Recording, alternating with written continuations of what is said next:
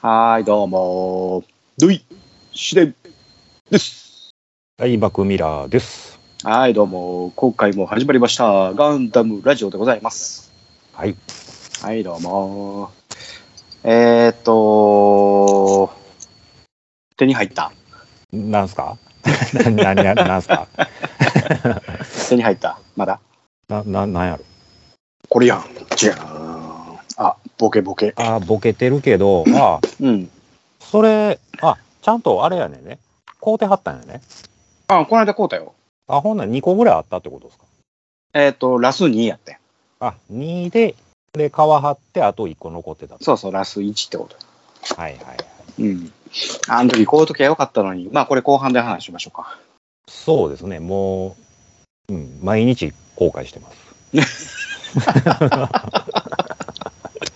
まあ、これを後半で話しますんで、えーそろそろダムの話は、えー終わりましょうですね。か。はい。えーっと、それでは本編いきます。はーい。番組の途中ですが、ミノスキー粒子が戦闘濃度のため、番組の内容を一部変更してお送りいたします。ルイ自然の自然の自然の自然みんなで真剣にダムの話をするラジオ番組略してガンダムラジ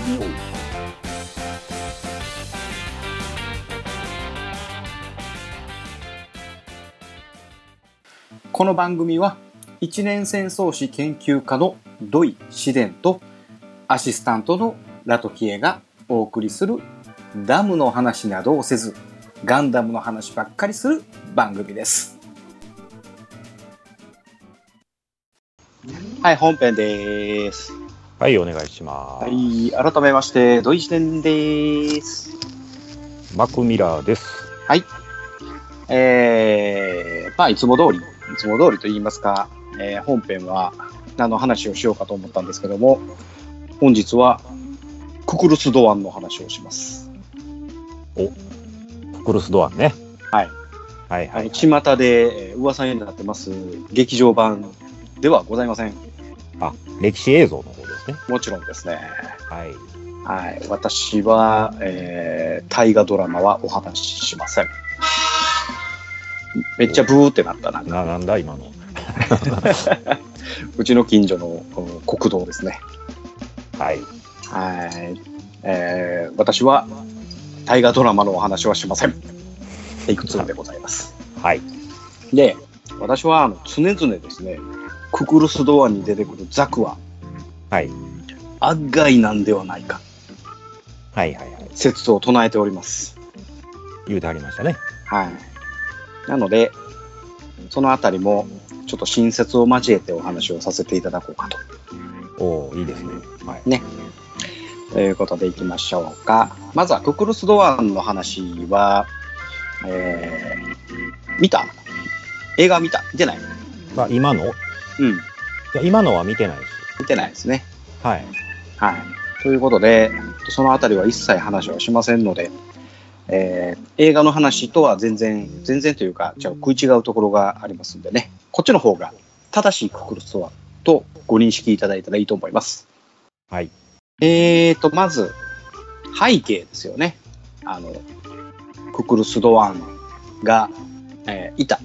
いたというか、ホワイトベースの舞台とククルス・ドアンが出会ったのは、いつ頃のお話でしょうか。えー、あれはいつ頃になるのかな、えー、ランバラルより前かランバラルより前ですね。前ですねセイラさんが出撃して、うんえーっと、田村さんが、しようがないんですの一個前。一個前かうん。はいはいはいということはガルマの後ぐらいかガルマの後ですね。はいはいガルマの後で、えーセイラさんが出撃する前。はいガルマの後で、セイラさんが出撃する前。はい日付で言うと大体10月の7日から9日って言われてます。はいえー7日から9日、7、8、9。うん7日が、えーっと、アムロのお母ちゃんに会ったよ。はい。はい。えー、8日が、えー時間よ止まれ。ガンダムに爆弾つけられちゃったよ。はい。はい。で、9日がククルスドアンと島って言われております。はい。はい。あの場所は、どこですか、島の名前ってありましたっけあれ。えっ、と、島の名前はね、ないんですけどね。えーはい言われてるのは五島列島ですね。ああ、長崎。はい。長崎の五島列島。はい。これはね、あのーえー歴史研究家第一人者である富野先生が言うてらっしゃいます。なるほど。これ明言しておりますんで。はい。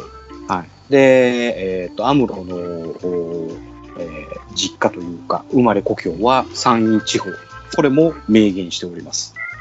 ああ、まあだから、鳥取砂丘みたいなね、あの、あ、そうそうそうそうそう。砂漠のとこでホワイトベースね、あの、そうそうそうそうそう。お母ちゃんと別れるしね、ただ、五島列島、長崎ですよね。一旦また戻らない。うん、だから順番がなんかどれでもいいんちゃうんとか言うてましたやんか。あそうやの時間よ止まれとココルスドアンと再開派配はもう、どの順番でもいいと。どの順番でもええねんけども、で、またグフで砂漠っぽいところが出てくるんで、言ってますね。うんできたらグフちょっと前ぐらいに雇いてもらった方が、うん。うん絵的には良かったかもしれません。あれ、えーっと、鳥取砂丘やんかとなったら、あのうんね、メッカ巡礼で、あの、鳥取砂丘で、あの、グフを持っていく人たちが増えてたかもしれない。かもしれませんね。うん、だからそういうことで、えーっと、町おこしになってたかもしれない。そうですね。うん、ということもありながら、えーお話を進めさせていただきます。はい。はい。で、えっ、と、ククルスドアンの島。この歴史映像では、こう、映像が残ってるんですけど、えっ、と、私の所蔵する書物の中にですね、えーあそこに出てくるう女性、ククルスドアンのお話の中に出てくる女性、名前覚えてはりますかえっ、と、ロランはい。ロラン・チュアンですね。ロラン、チュアン。はい。ロラン・チュアンが、えーあのエピソードがあった後にホワイトベースのクルーにいろいろ尋問というかいろんな質問を受けてはい。そこで対話した内容がホワイトベースに残っている手記があるんですね。はい。はい。はい、それが残されていてでそれをもとに、えーいろんなお話が作られているっていう風になってます。はい。えーで、とそのロラン曰く、はい。あのー戦争が終わってもその後ずっと生きてらっしゃるらしくって、ああ。えーロラン曰く一番最初にあそこの島におったのはロランだったんです。ああ、先にいてたんか。先におったんです。はい。で、その後にククルス・ドアンと子供たちがやってきたっていう風になってます。ああ。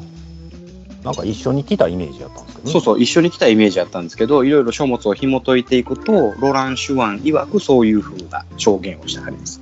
ああ、なるほど。うんえードアンは、その10月の7、8、9、このいずれかの日以降、半年前ぐらいにやってきたと。以前、はい半年前に。なので、えーっと、3月、4月、はい。このあたりぐらいにやってきたと言われてます。うんうん。で、その頃は、えーっと、地球侵攻作戦。はい。えーえー第2次、第3次侵攻作戦ぐらいの、えー地球降下作戦ぐらいの時にうん、ククルス・ドアンが降りてきて、はい。えーこの極東地域って言われるこのエリアを、焦土作戦って言われるね、もうここに住んでるやつ全員殺してしまえっていうような作戦に参加をして、はい。でその作戦で嫌気がさして脱走して、あこの五島列島にたどり着いたっていうふうなお話です。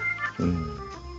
そこに、お子さんを連れて行ったお子さんの名前、はい。答えてください。全く覚えてません。 3人いますわね。ああ、三人やったんかな。はい、3人います。男の子2人と女の子2人。はい。はい。えー、千代、たち、くむ、ああ、今聞いても全く思い出せない覚えてない。 覚えてないよね。俺も覚えてないもん。ね、千代、立ち組む。このおうち二人は兄弟。はい女の子と男の子は兄弟。で、一人は別、まあ、血な血のつながってないというかね、えーはい別のおご両親がいたっていうふうに言われてます。はい。えーっと、で、そこで、えーあそこの五島列島はホワイトベース曰くポイント305って表現してます。ポイント305とか言ってたかな。はい。うん。で、ロランは、あそこに出てくるザクの、えーモービルスーツのことをザクって表現してます。はい。でもホワイトベースのクルーは、えー、といろいろ分析すると、あれは MS-06J だと、はい。い、うふうに、えー見られております。はい。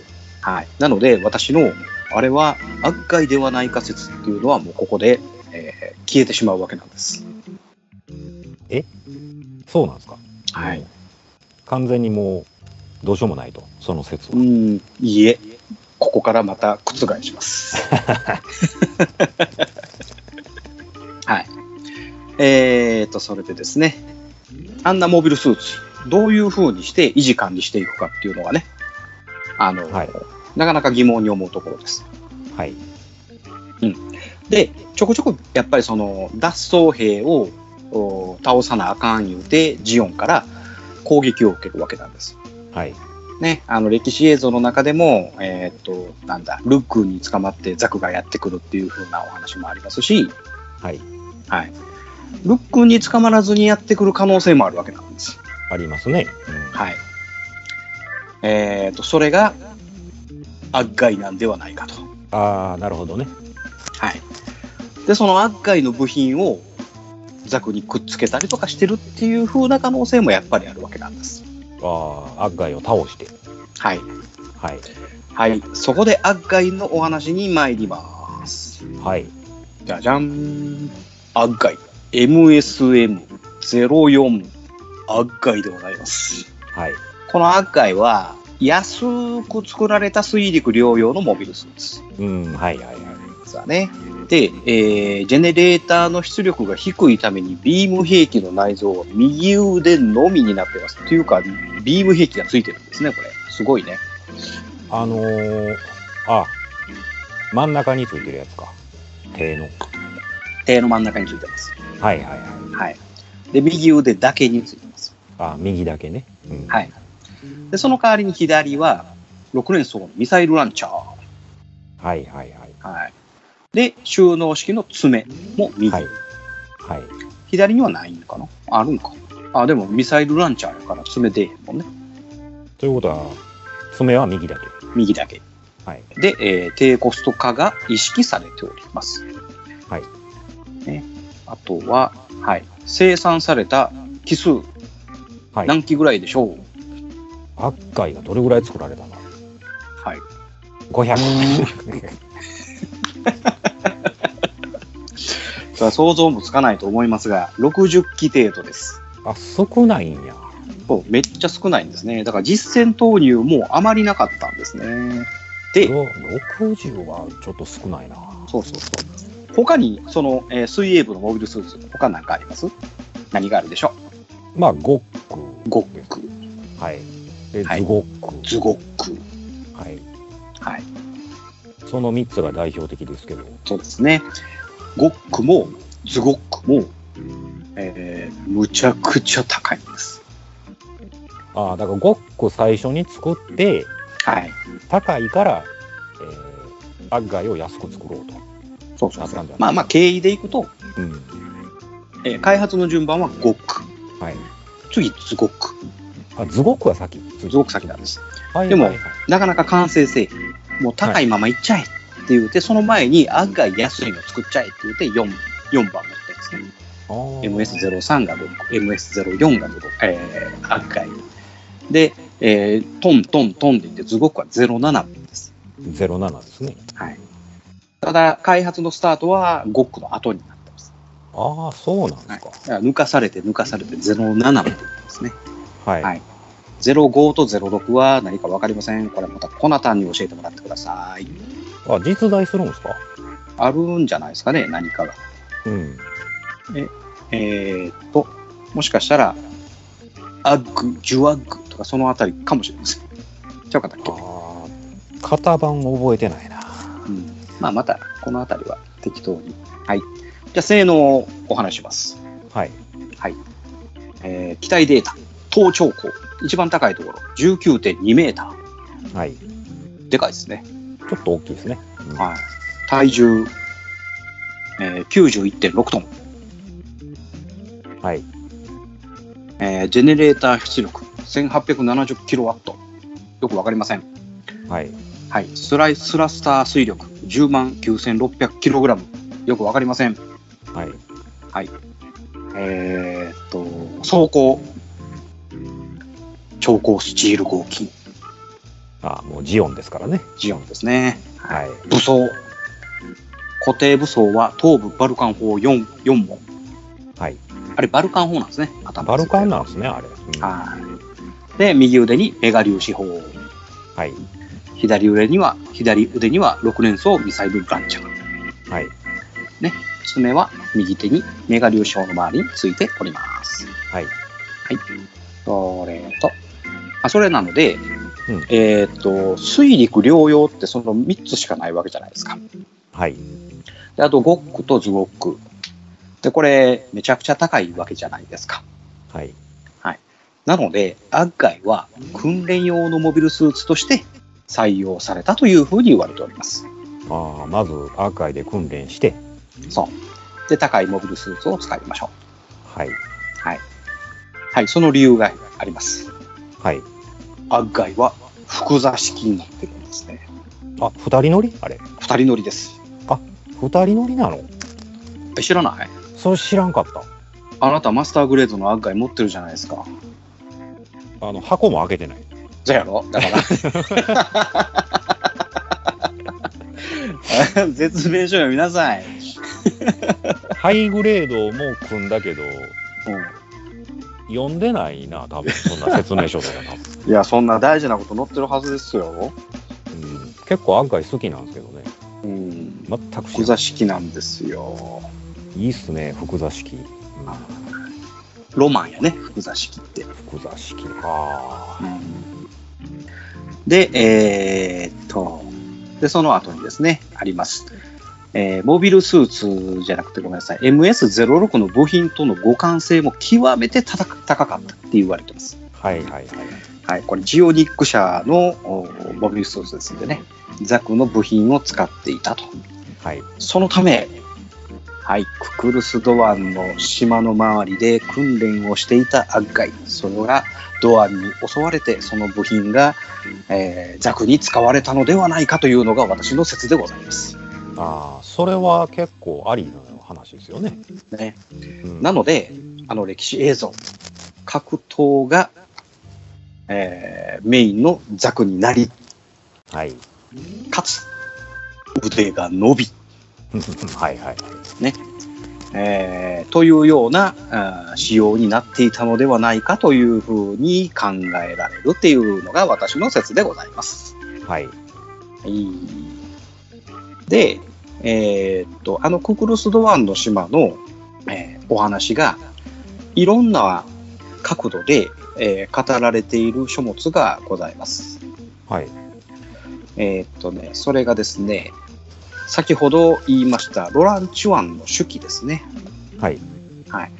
ここには、えーとロラン・チュアンのおことが、えーロラン・チュアンがドアンについて、えー抱いている感情が書かれております。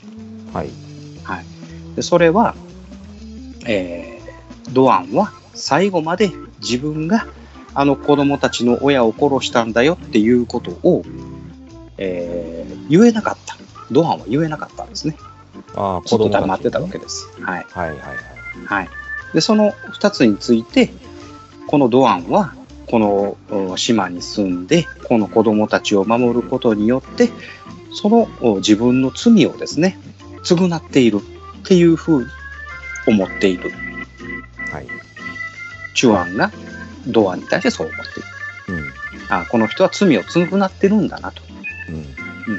で逆に子供たちに真実を言えないドアに対しては偽善者っていうふうに思っているという二面性を持ってるんです。ああ。はい、なので、えーちょっとそのドアンに恋心があるんではないかとか、うん。えードアンが好きやからお母さん役として子供たちを助けてるんじゃないかっていうようなことはあの一切ないです。うんないということですね。はい、ということが、えーっとそのロランの手記の中に書かれておりました。うんはい。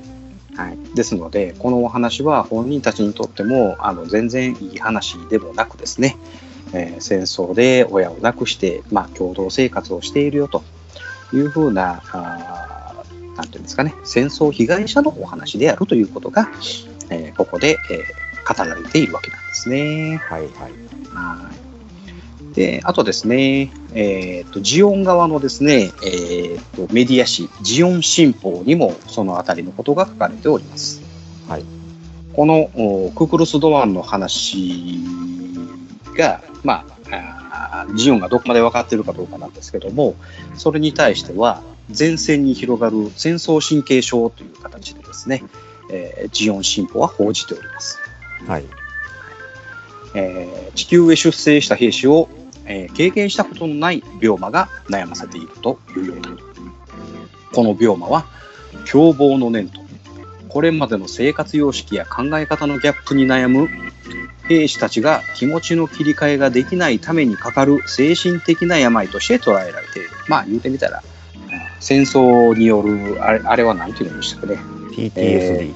ああそうですね PTSD はい。このあたりがですね、えーやはり中世紀でもこう蔓延しているというか、まあ、えー悩んでいる兵士がいるよというふうなお話があります。ではいその中で、えーアジア地区とですね、極東エリアへ侵攻した、えージオンのお部隊はですね、地球連邦軍の駐屯地基地を瞬く間に制圧しました。で、その後にですね、地球連邦軍の反撃がありました。えー幸いザクで周辺警戒を行っていたため駐屯基地には被害はなかったが付近の町に大被害があったその惨劇を見て以来彼の脳裏から消えなくなったというふうにですね、えーっと焦土作戦を連邦のせいにしてはい。でかつその連邦が行ったその行為で、えー PTSD にかかったよっていうような、えー記事がございます。はい。はい。となので、えーどちらが正しいかは正直分かりませんけどもいろんな資料を見るとこの衝動作戦をやったのはジオン側ではい。自分がやったことに対しての PTSD を連邦がやったっていうふうに情報を曲げているという書物もございますのでうん。であともう一つですね、えーっと連邦がですね、えー士気の低下を狙うために連邦が偽情報を回しているというのがあってですね、えージオン兵の脱走が相次ぐよというような記事がございまして、はい。で、これはですね、えーククルス・ドワーンと連邦のホワイトベースのですね、えークルーが接触したときに、このドワーンは結局連邦に亡命してるらしいです。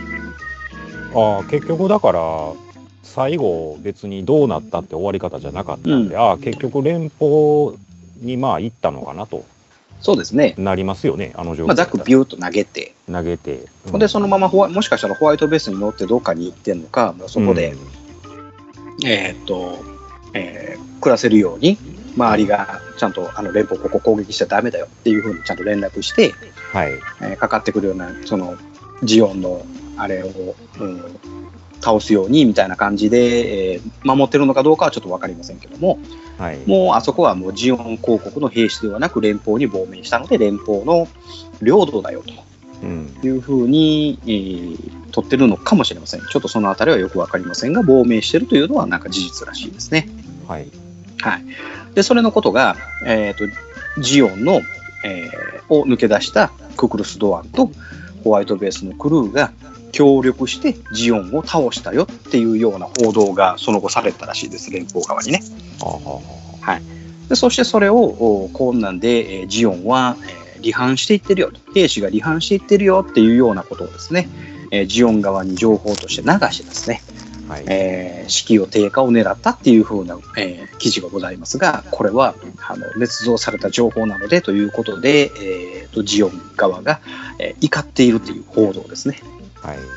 うん。そんな事実は一切ないので、えー士気を低下をさせようとしている連邦側の意図を見抜くようにどうのこうのっていうふうに書いたような記事がございますのでね。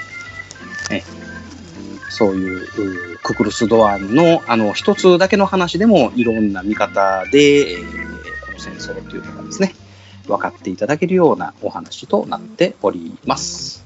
はい。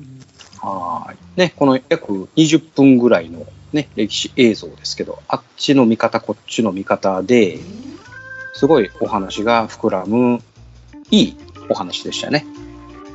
まあ、最初見たらね、なんかこう、この話いるんかなとか、パッて思ってしまうんやけ ど、はいなんでこの話挟んでんねやろみたいな、こんな1話完結でみたいなね。うんうん。うん。あれなんじゃ、その、てジオンと連邦が戦ってるだけやなくて、その周りの、えー戦争孤児の話であったりとか、はい。うん、その、ジオンの本当のうん実態であったりとかを間接的に表現するための映像が残されたんではないかな。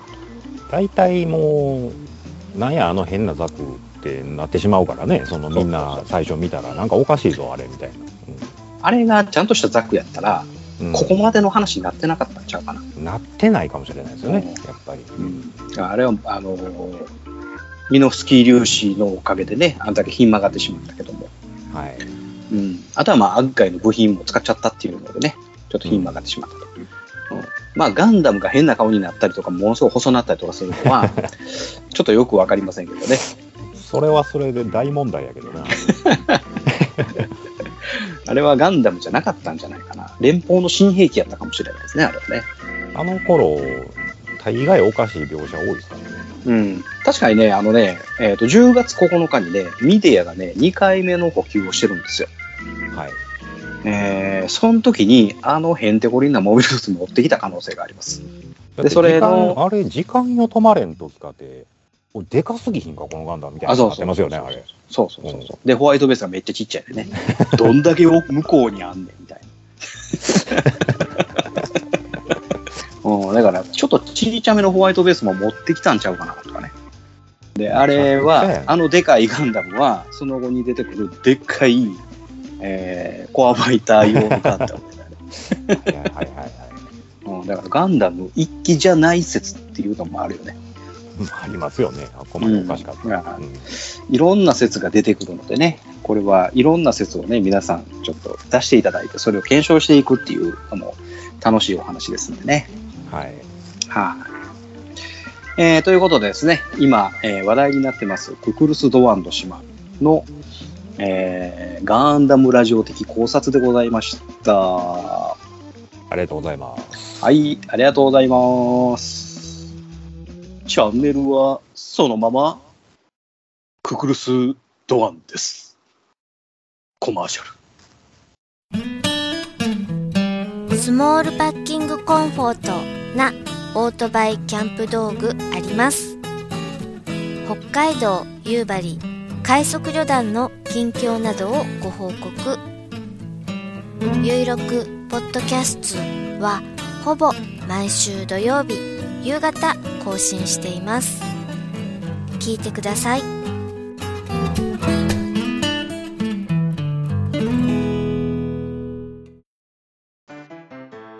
はい、OK。はい、後半でーす。はい、お願いします。はい、えー、っとね、後半はね、まずはあの、ランダムラジオのロゴが変わったことについてちょっとお話を。はい、ありはい、ありがとうございます。がとうごいざいます。ます。はい。えー、っとね、えー、いろいろと、ヨッシー52さんさんがですね、はい。ガンダムラジオのロゴを作っていただいておりましてですね、そうですね。えー、っと、えーほぼ完成になりましたので、はい。どんどんねか変わったら変わったですすぐ更新させていただいてるんですけど、えー改めましてちょっとお礼をしようかと、いやー、本当あの、僕らのキャラまでね、うん、作っていただいて、ねえこれコナタンまで入れてくれてますからねあ、こなたはまあ、準レギュラーなんでね。準レギュラーなんでね、はい。ええこうマクもまたこのゾンビとこのサメの被り物そしてあの何体からちょっと血流してるよねこれ これね、あのードンピシャで、あ、これええやんって思った んですよ。あそううん。すごいねこれねあの服だけね、ちょっとお願いして、あのーゾンビっぽい服に変えていたはだいいて、はいはいはい寝るシャツやったっけはいゾンビといえば寝るシャツしああかなるほどなるほど赤基調っていう。ああイイメージとしてはねはいバッチリやねで、おはい私はあの06の被り物をかぶってはいね、えー一年戦争史研究家とあのちゃんと書いていただいておりましたんで、はいはい。で、えーっと最近はね、こう金縁にちょっと濃いめのグリーンにしていただきまして、はいもう非常にあの高級感あるラジオのロゴを作っていただきました。本当ありがとうございます。本当にありがとうございますね。あの、はいで、あの何もう一つあの舞台マークみたいなね。はいロゴも作っていただいて、こっちはツイッターの公式のおロゴにさせていただいてます。はいはい。あの、ジオンマークにふわっと似たような感じの。ちょっと似てますね。そうそうそうそう。まあ、オリジナルですけどね。オリジナルやから、そこはもう、いやいや、別物ですと。はい。ね、本当にね、あの、感謝しかございません。そうですね、もうんう、ここまでしていただけるというのはね、ね、本当にありがとうございます。あとはね、えっ、と、皆さん、えっ、と、ガンダムラジオのオリジナルソングを作っていただきたいですね。オリジナルソング。はい。あオープニング曲。はいはいはいはい。オープニングとエンディングにあの流れるっていうかね、となると、うん、そっち方面にお強い方が必要ですね。そうですね、はい、どなかどなたとは言いませんが、ね、どなたがお強いかどうか分かりませんけど、はい。ね、あとはコマーシャルソング、はい、コマーシャルね。ね、それを、ね、作詞作曲していただける方お待ちしております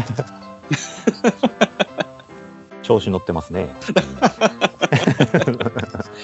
ね、えーガンダム愛に、ねえー深い方、ね、ぜひ私の曲をいえいえ私の曲をいやいや私の曲をって言われる方ですね、はいはいはいぜひ、えー作っていただければ、えー採用されるかもしれませんということでよろしくお願いいたしますはい、またお待ちしております。はーい、えーではですね、えーオープニングの続きでまだ買ってないんやったっけそれは何かと言いますと F18 スーパーホーネットですね来ました、これ。はい、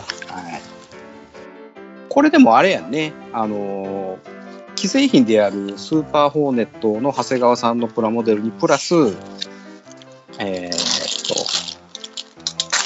っと、なんだ、トップガン用のデカールになったよっていううん。まあ、主にデカールやと思うんですけのど。変更ですわな。あだからこのは101、い、104、106、107。このあたりが再現されてるよと。だからトム・クルー、まああうんトム・クルーズ機はあのカラーがちょっと違うもんね。コックピットの周りが黒縦線が入ってる。うん、違いましたね。うん、で、複座機じゃないので、はい。これで再現できるのは、えーフェニックス機、フはいェ。ニックス・ボブ機、ボブね。うん、と、もう一人、ももう一つうートム・クルーズの後についてた、ちゃうわ、はい。えー違う違う、えーっと、息子の後についてた、ああ、グースの息子ね。うんうん、グースの息子、何だっけ。うんもう忘れた。ちょちょっと待って。お待たせ。パンフレット。そでれ僕、僕見に行った時、売り切れてましたよ。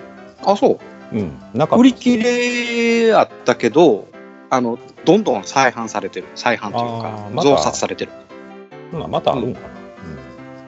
うん。俺、最初、ね売り切れやったけど、あの、あっちこっち探し回ったら、あの2回目同じとこ行ったらあったおー京都の映画館とかはい。高野原とかえーっとルースター、ルースターね。はい。うん、息子のねルースター機とこのフェニックス機はね409の可能性が高いねだから一応あのまあ今回そのスーパーホーネットトップガンって名前で、えー出ましたけど、そのトップガンっていうのはあの映画のトップガンのことじゃないでしょ。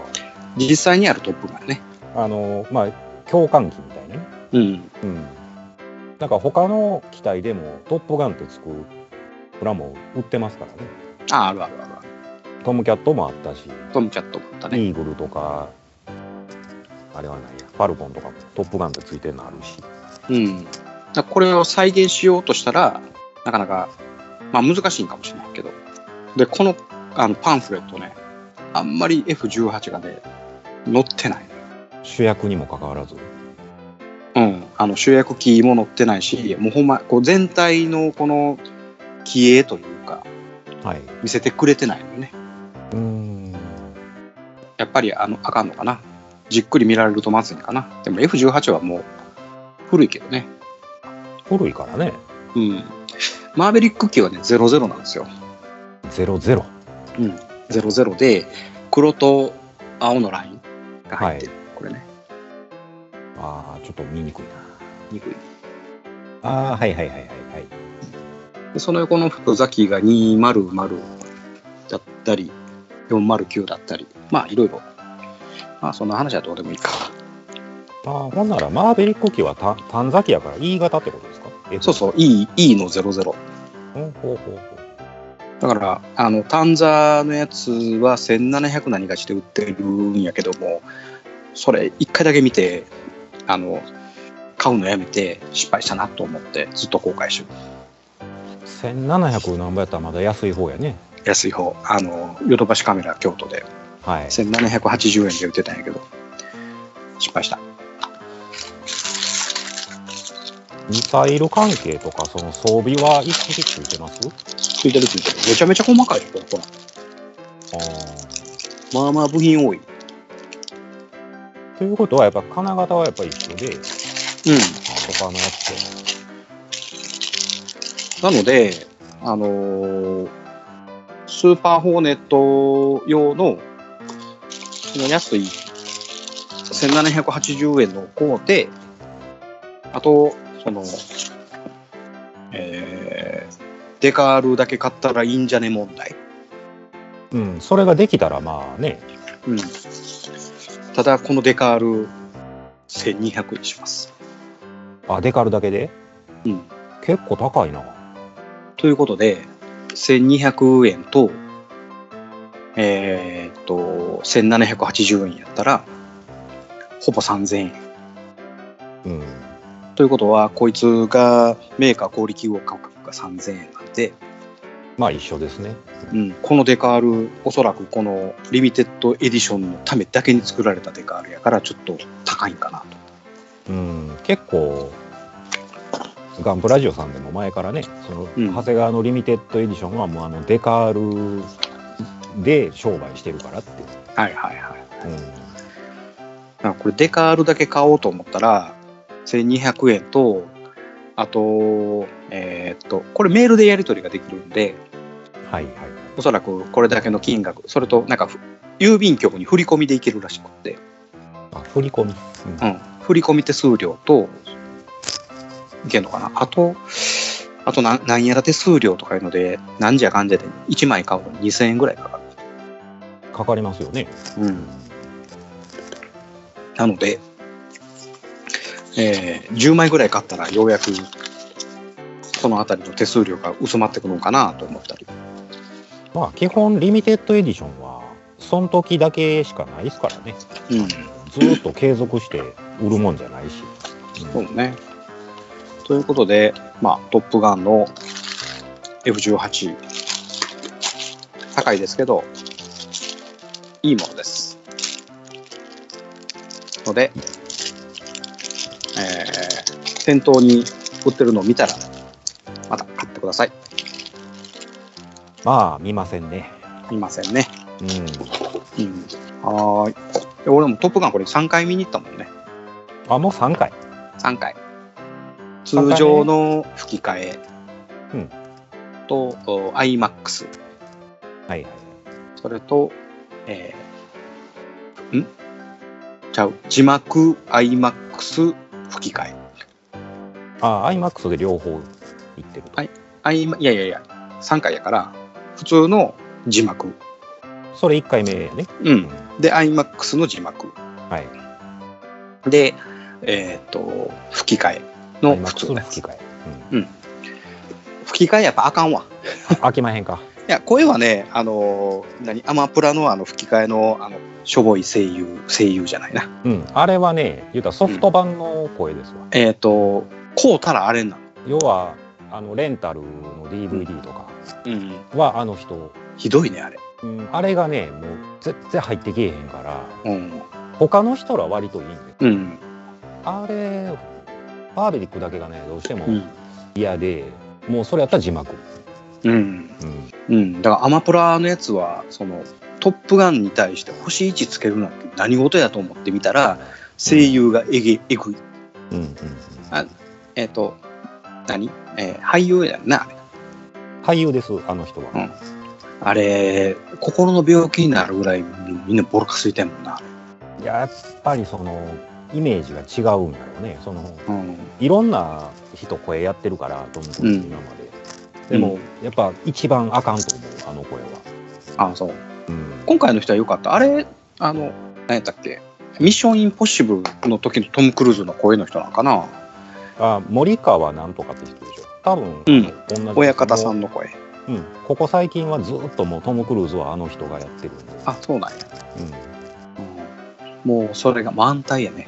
んだからあのオープニングの時にさ、1969年からはいあのベトベトナム戦争の時からその、えっとその撃墜するスコアがどうのこうので少なくなって、うんで、えーそのエリートたちを集めてっていうような、こう、なんかこう、あれあるやんか。出ますねあれが最初英語じゃなく、日本、日本語で読み上げてくれはんねんか。ああ吹き替えやったら多分そうなるでしょうねそうそう。で、その名は、トップガン。いいよね。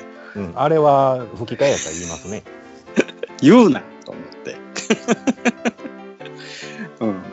で、そこだけちょっと興ざめやった。だから、あの、あのオープニングのめっちゃかっこいい、あの数分間のあの 映像が入ってけえへんかった。ああまあそうやなまあやっぱ字幕で押さえといた方がええかなあれはうん。うんで、あの、ピアノ弾きながら歌うやつあるやんか。はいはいはいあれは英語やった、さすがに。あそれまだいいですようん。あ下手の、したてらねててててててててとかいう、あの、あれは英語で言うてくれたから、あまあよかったと思って。やっぱりああいう歌を歌うとかうん。のとこは吹き替え版であろうとオリジナルの英語で歌わして字幕を入れるっていうのがいいんですよ。そうやな。やのに全部吹き替えで歌う時とかあるんですあんの。よ。もうもうそれはやめてくれっていうあうん。の あのワンの時かてあのバーで口説く時歌うでしょ、おあれ吹き替えやった時あるんですよ。うん。マジで。この間だから一番最近やったうんテレビ版テレビでやった最初の「トップガン」はそれやったんですよ。あ、そうなん。だからもういきなりなんか日本語で歌い出したらないわーと 思ってもうこれはないわーあえ、アマプラのやつはどううなんやろな。いやあのあの歌は重要なんですよ、そうやな。うん最後のジュークボックスの歌ですからね、うんうんうん。なんで先に吹き替えで歌っといて後で普通のオリジナル流すのわから へんやんそれやったらあれ、ジュークボックスの曲ってそうやったっけあれそうなんですよあのあそたうなだあまりにもあのトム・クルーズが音痴なんであの、何の歌歌ってるかよくわからへんはいはんいですはいけど、はい。よう聞いたらあこの曲歌ってたからあの曲がポーンってジュークボックスから流れた時にあれってなってこう周りを伺いに行くんですよ。なるほど、なるほど、なるうほんど。うーん。いや、あれ、あれ、ほんまにある歌なんやあれはほんまにある歌みたいでだからサントラにあれ入ってないんですよねあの曲。入ってないのうん、あの曲なんで入ってへんのやろと思ったあれは普通にちゃんとある曲みあたーいですよはいはいはいはでい。も結局見つけれへんかったけどねなんか昔から探しとってんけど、あのあの歌なんやろうあ、そうなんや。と、うん、うーん。まあ確かにあそこに出てくるトム・クルーズは音痴設定やな。ですよねうん。あの、ピアノで歌ってる時も音痴やったもんな。でしたね、うんうん。うーん、そうですか。まあ、もう一回見よう。もしかしたらア四回目マプラのやつ、 いやいや、あの、マーベリックはもう、これでいいかなと。はいうん。えーっと、一個前のやつの、その、吹き替えのやつがな、その、はい歌のシーンがどうなってるかちょっと確認せなあかんな。ああそうですねそれも吹き替えで歌ってたら、うんもう絶対あかうん、ん。で、あのさ、吹き替えの時に、その、えーお前、トップガンに行けって、あのエド・ハリスに言われる時あるやんか。ああとえあマーベリックうん、あマーベリックの、え前作のい一作目の方な一作目の時はあの館長に言われる時そうそうそうエド・ハリスあのハゲハゲチャピンのえあの人エイド・ハリスちゃいますエド・ハリスちゃうかったっけエイド・ハリスは今回今回のマーベリックで最初にちょろっと出てるえーっとそうやろあの人やんかあの人はエイド・ハリスやけどえあの館長エド・ハリスじゃなかったあの人ちゃいますちゃうかった出て名きて前が名前が覚えてないんやけどあの人ですわあの館長バック・トゥ・ザ・フューチャーの高校のああ高校の先生やあ、うん、あの高人です校の先生とこの先生この館長は違う人なんやどっか載ってます出てけえへんな高校の先生、うん、いや前のトップガンああそれも持ってはんねんね、うん。前のトップガンには出てこないね。まあいいや。その時に、えっ、と、司令官の娘って言った時に、うんはいはいはいうん。ペニー・ベンジャミンとかいう風にフルネームで出てたからさ。うん、あのー英語でもちゃんとそう言うてますわね、ペニー、ペニー・ベンジャミンってうんフルネームで出てた。言うてますね、うん。この瞬間かと思ってうん、あでこそれに気づいた人って、す、すごいよなって、なんかこう、ネタバレの話をこう聞いてたから、うん、あようやく、あ、あの人はそういう風な人やったんやって分かったけどさ。うん、あっていうかこれめちゃめちゃネタバレの話してんないやもういいんちゃいますもうもういいかだいぶ1か月は経つしうーん OK ネタバレを含みますので嫌な人は聞くのやめてねって言うといたら、うん俺そんなん嫌や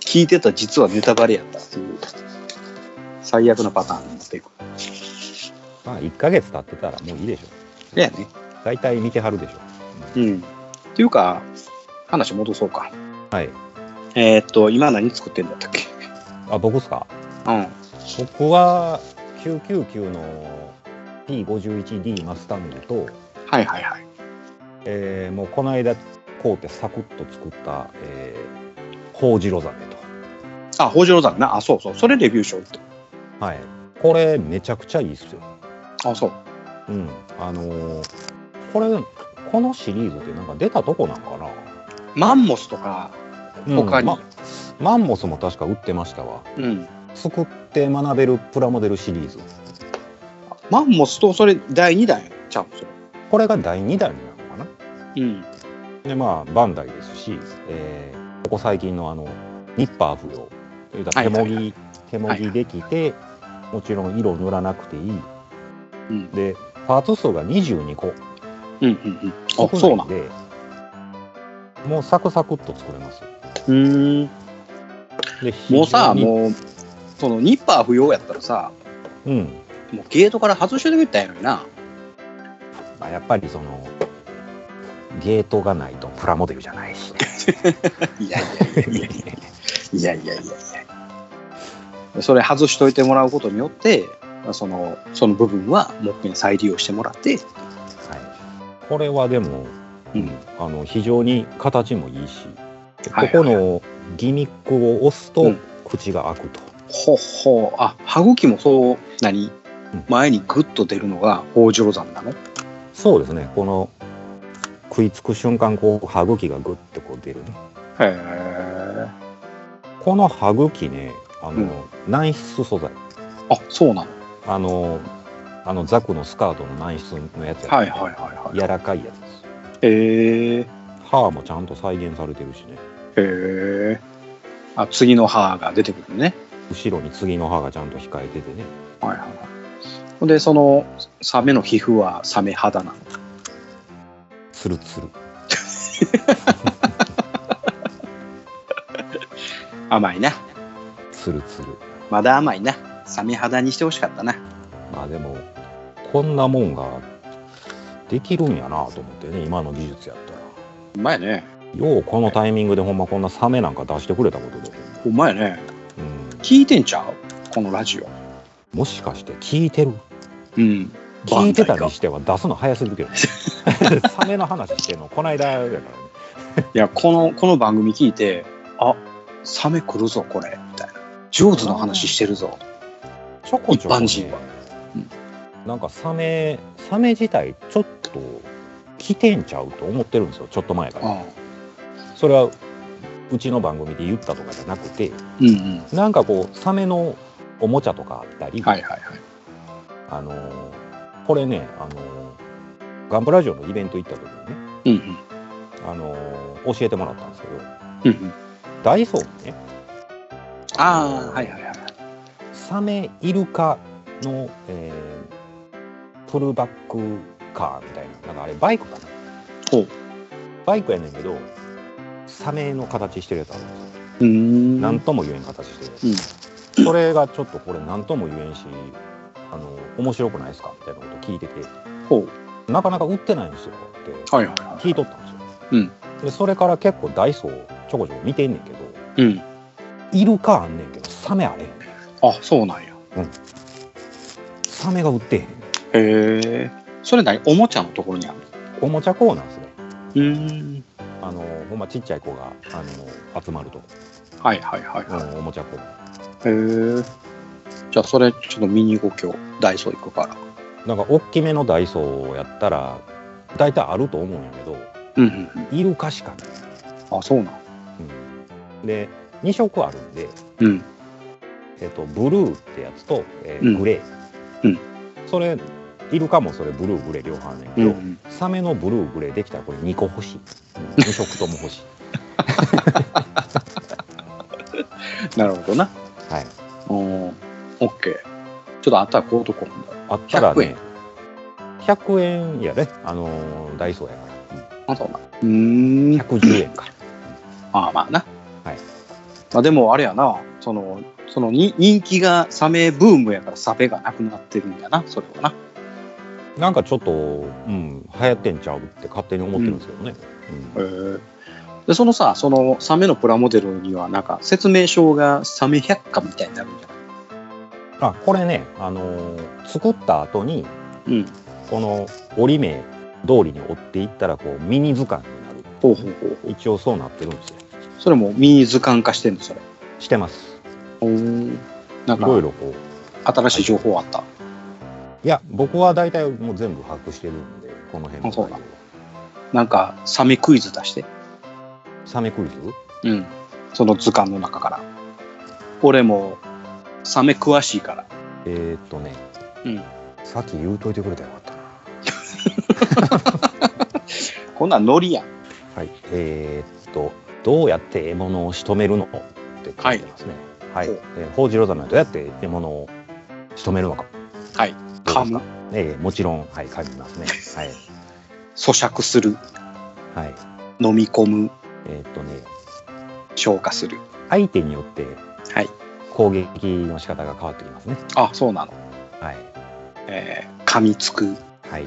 咀嚼する 飲み込むえーっと、ブー。なんで噛みつくやんか噛まへん噛まへんその獲物の捕まえ方なんてないやろえっとね、あのーうんとりあえず噛みつくのはそれも正解なんですけど、そやろほらイカなど小さい獲物を狙うとかゆっくり近づき、不意をついた攻撃で相手を一発で仕留めます。ほうでその一発で仕留める方法はようん、それは、えー噛みつくんで合ってるんですが、ほら正解やんかほらはいえーっと、半分正解。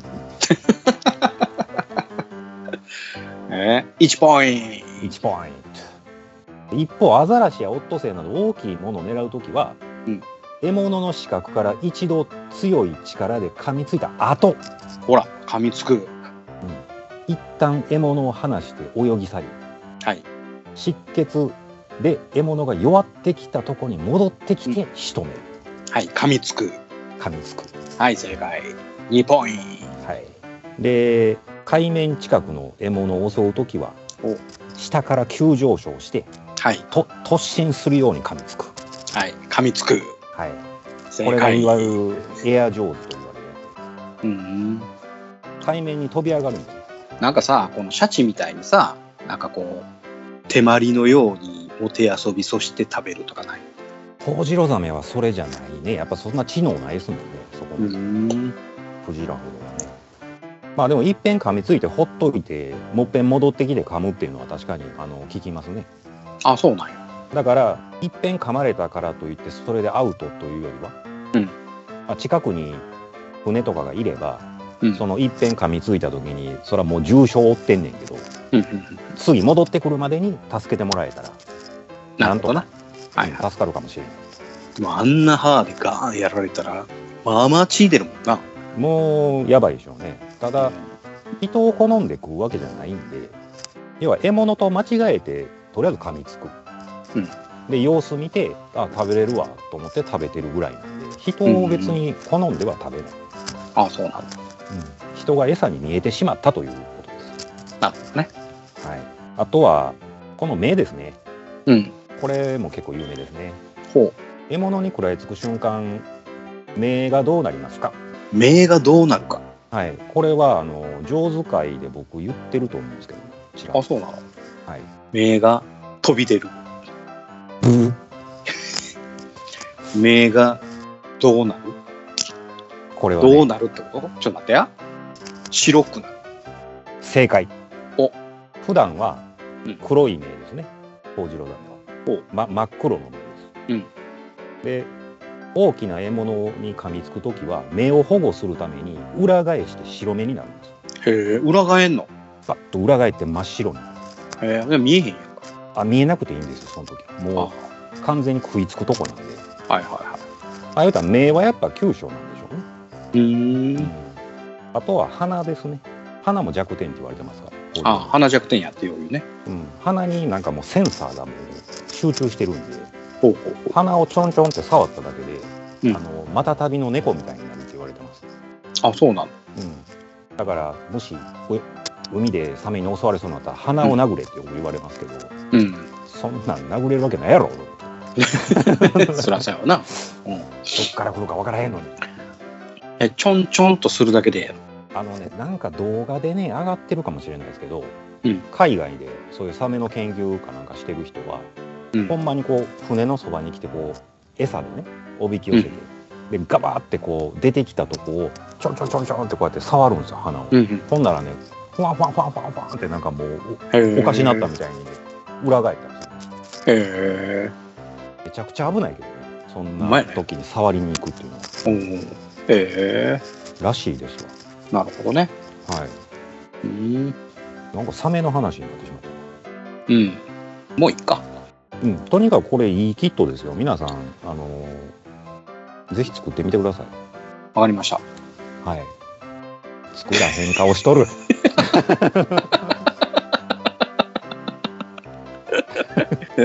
作るよ。作る作る作る。作る。絶対作らへん顔しとるはい。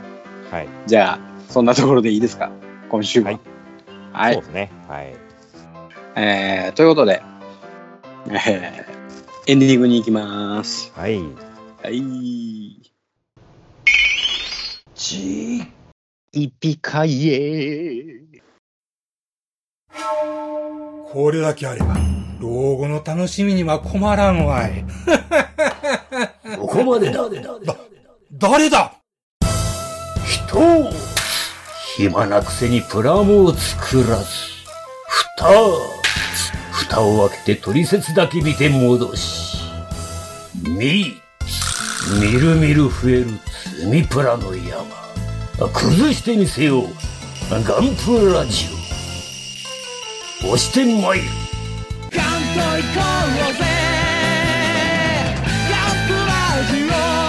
欲しいんかこれが欲しいんかゴロニャンはい、エンディングです。はい。はい。えーっと、今日はククルス・ドアンのお話と、はまいた後半は、うだうだトーク、プラス、ヨッシ52さんさんへのお礼でした。はい。はーい。また、あの、これに懲りず、ヨッシさん、あの、いろんな絵送ってくださいね。いつもね、あの、うんまた書くのめちゃ早いですからね、あれ見ててそうそうそうそうそうそうそう。なんか事前に用意してくれてたのか。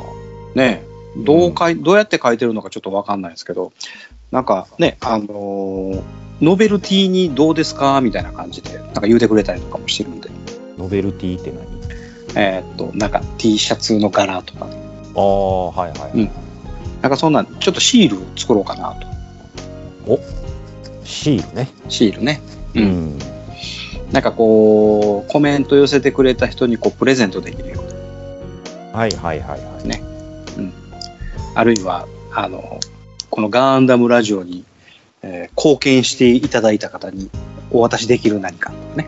はいはい。うん。っていうので、ちょっとノベルティグッズをちょっと考えていこうかなと思ってます。いいですね。はい。はい。まあ、それもこれもね、この番組が1年以上続いたらのお話ですけどね。まあ、はいもうちょっとですね。もうあとちょっとですんでね。はい。なんかまた1年おめでとう企画なんかしましょうか。そうですね。またこれ、ゲストとかね、出ていただける方、いませんかね。富野先生呼ぼうか。はい。なんで、えちょっとお願いしますみたいな来てくれはるかもしれない。すごい路線で、今、びっくりしたわ。じゃあ、安彦先生にするどっちがいいどうやって連絡取るんですかいや、もしかしたら、この、聞いてくれてはるかもしれない。まあ、それは可能性をないですないことはないですけどね。そうそうそうそうそう。うん。ね、まあそういうこともあるかもしれませんのでね、まあそういうことでうまく落ちていただきましょうか。 そうですね。うんはい。今日はもう自分の上手ネタの話やったから落ちやすいよ。うん、まあ、上手、上手で落ちないかな、今日は。もう決まってんだよ。大体、もうさっきから、ああ、そろそろ来るでって思ってたかなるほ ど。さすがに学習したね。ら。はいはいはいはい。うん。OK。ほんなら準備はよろしいはい。はい。えー、それではマクよろしくお願いします。みんな、よし52さんみたいに、ガンガン来てええねんで。